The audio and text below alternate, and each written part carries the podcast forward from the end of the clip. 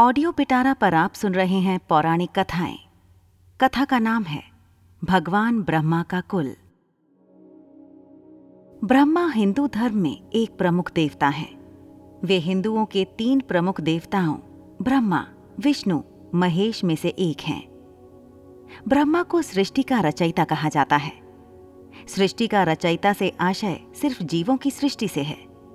पुराणों ने इनकी कहानी को मिथक रूप में लिखा। प्रमुख देवता होने पर भी इनकी पूजा बहुत कम होती है। इसका एक कारण यह बताया जाता है कि इन्होंने अपनी पुत्री सरस्वती पर कुदृष्टि डाली थी।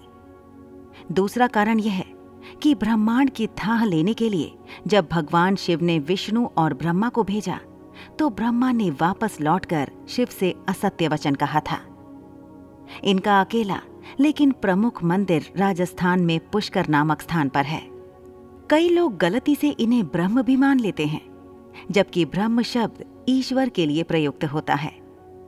पुराणों के अनुसार ब्रह्मा जी के मानस पुत्र, मन से मारिची, नेत्र से अत्री, मुख से अंगिरस, कान से पुलस्त्य, नाभि से पुलह, हाथ से कृतु, त्वचा से भृगु, प्राण से वशिष्ठ, अंगुष्ठ से दक्ष, छाया से कंदर्भ, गोद से नारद, इच्छा से सनक, समंदर सनातन, सनत कुमार, शरीर से स्वयंभुव मनु, ध्यान से चित्रगुप्त आदि।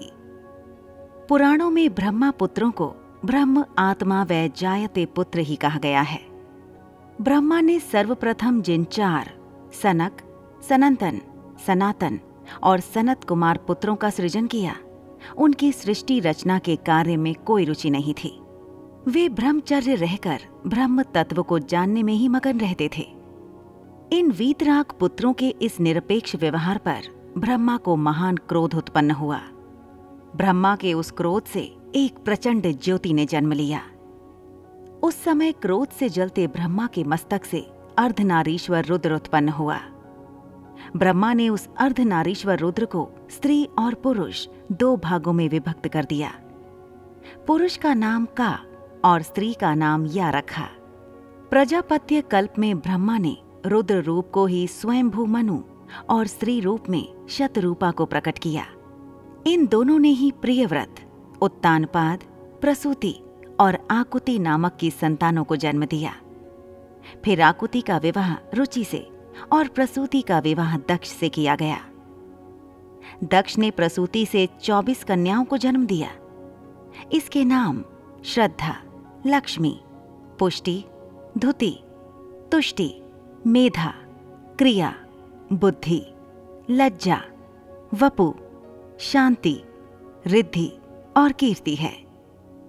13 का विवाह धर्म से किया और फिर भृगु से ख्याति का, शिव से सती का, मरीची से संभूति का, अंगिरा से स्मृति का, पुलस्त्य से प्रीति का, पुलह से क्षमा का, कृति से सन्नति का, अत्री से अनसूया का, वशिष्ठ से ऊर्जा का, वहव से स्वाहा का तथा पितरों से स्वधा का विवाह किया।